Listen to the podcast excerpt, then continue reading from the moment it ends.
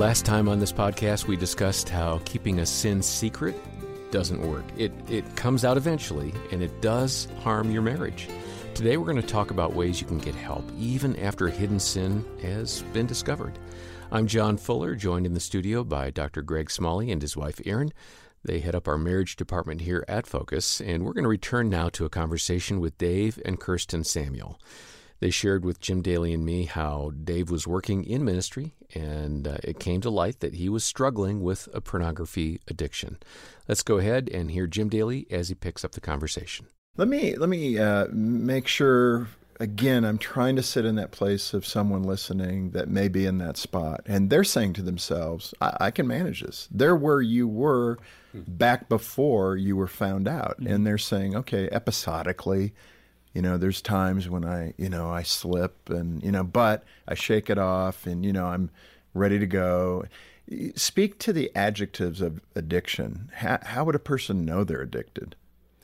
Well, there's that cycle of what we call is a cycle of shame, where you're great, you know, everything's everything's going well, and then something triggers and you fall into sin, and then you feel the shame and the guilt of that, and then you say, okay, I'm not going to do it anymore. And then you, you start feeling better. And then you're at the top of the cycle where you're feeling great. And then something else triggers it. but it just keeps working. It keeps going around wheel. and around, mm-hmm. right?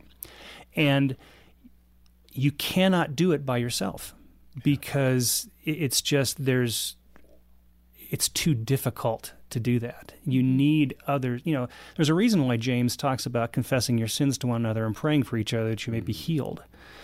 There is healing and there is strength in numbers. Yeah. You know, you look in the animal kingdom and it's the the wolves that get the one animal off away from the herd. Yeah, they pick it off. Right. Mm-hmm.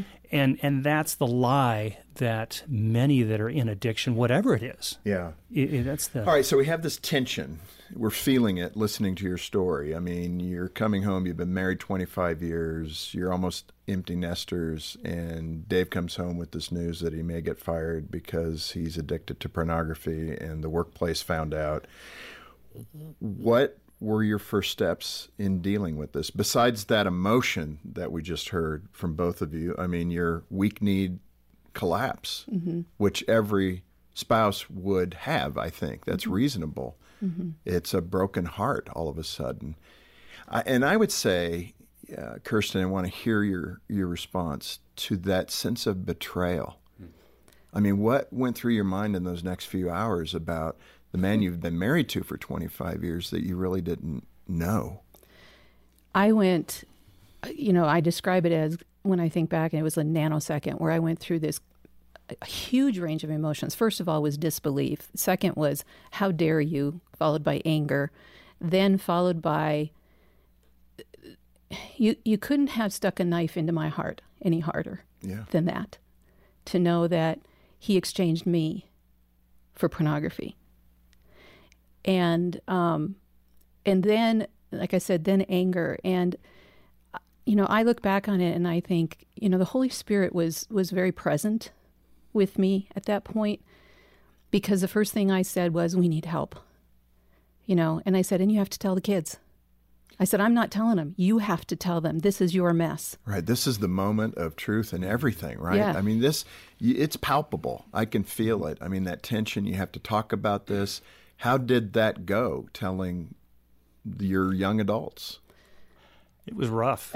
I mean, it, I have loved being a dad. Sure. And so to bring them in and to say, guys, I have failed big time was really humbling and mm-hmm. not, I really didn't know how they were going to react. And, and, that was the big thing of, okay, are they going to disown me and, and go into an anger cycle or, or what? Mm-hmm like Kirsten said, our, our youngest son was was at college, so he was actually out of the country. So we weren't able to talk to him right away, but uh, we did um, call our daughter and son-in-law and and to our son, and um,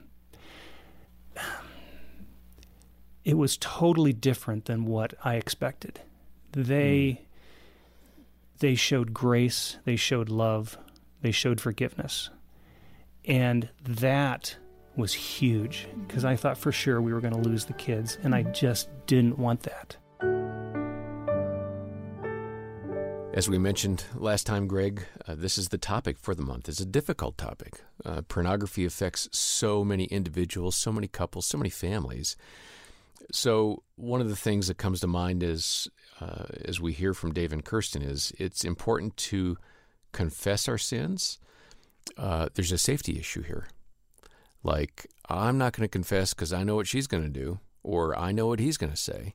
So, how do we get past that hurdle? What's what are the steps to take? Yeah, it's it's a it's a scary place to be in. I mean, let's be honest, because here, um, it, when you're coming out of this season of having the secret sin, you've maintained that by not telling anybody, and that's been a part of the problem. And and now that that's out, now you're wanting to, like you said, John, confess and and and bring community around you and your your marriage um, that that is scary. And I would say, first of all, just be aware of the fear. And oftentimes, the fear is, what will this mean about my reputation? If people hear this and share it with someone else, hmm. you know, now I'm even being exposed further. What will people think about me? And you know that that's that's your issue that's something that you need to take to the lord and make that a matter of prayer just going god this is a scary time because i'm worried about how people are going to um, perceive me and what they're going to say about me. And, and God, you matter. What you think, what, what, how you perceive me, that's really all I want to worry about. So part of it is just releasing that because, John, quite frankly, if my goal is to try to figure out who's trustworthy or not, you're never going to get there. Mm-hmm. Be, because you can do the very best we could give you. Here's 10 signs of a trustworthy person, and that person probably is going to violate that in it, so versus trying to control who's safe and who's not, and therefore I'll share with this person, not this person. Make it more of a matter of prayer. Just going, God, I'm going to trust you. You've you've brought me this far. God, you've brought people into my life. I'm just going to trust that that whoever you bring and whoever I intersect with, that this is an opportunity for me to keep practicing what it's like to admit what was going on to be vulnerable to to to put that out there not worried then what what will they do with it? Because mm-hmm. that that's the piece. If i try to control that that is such a losing battle. And i get i mean there's people in our lives that i'm like no way am i going to share with that person. But for the person who's kept the secret it's very easy to rationalize well i'm just not going to tell anybody because they're not safe versus really going god just keep bringing people into my life, I'm going to share, I'm going to share my story. That's such a part of the growth and the health of recovering from pornography. Mm. So just make it a matter of prayer, a matter of trusting in the Lord. Let let him deal with with your reputation and what these people will do with it. Let that be about God. Mm. And Erin, I'm going to pull you in because uh, the two of you worked on the No Porn Marriage podcast. Yeah. Uh, how did you feel as the spouse, as Greg was talking about this very thing? Yeah, it's it's recognizing that you are also vulnerable. And as Greg was talking about that, I'm just so thankful that he was willing to put it into the light because keeping that sin and darkness has it not only impacts you personally, even your brain, your how your brain operates, but also the marriage. It has a great impact on the marriage. And, you know, as, as Greg has told his story, we have talked about and we have shared as far as who are the people that are safe in our life? And I, I love what you're saying, Greg, that yes, we trust God when He brings someone across our path and you're being prompted to tell your story, but also using wisdom and discernment. Yeah. And it's not my right to spray Greg's story all over the place. Yeah. It's his story. But you're part of it. Yes. And it is our story. Yes. And I know that we have talked about like what does that look like? What does that sound like as far as sharing yeah. with others? It can't be at the cost of Greg. And we do check in actually with each other. Mm. Um, e- e- whatever we talk about and share whatever stories. I mm-hmm. mean, we have an agreement because we we right. do marriage events that that we agree that there are certain stories that we don't share publicly, even though I would love to share every story. I'm trying to think of one. well, it's the one with that guy John Fuller. the the he... beauty of being um, with you on a regular basis is I know how real you are, and you are very transparent because God uses even the pain points. Once He brings, once He drags that sin out into the open then the enemy's released from having that hold right. on your life. That's and exactly you get to right. tell other people, I've been here, done that. here's a way out. It's Yes. freeing. So if we haven't uh, yet made it clear, No Porn Marriage is produced by Focus, features Greg and Erin. It's uh, going to be linked in the episode notes. We'll also have the book by Kirsten Samuel, uh, Choosing a Way Out, which tells more of their story, how God uh, redeemed this situation that Kirsten and Dave were facing.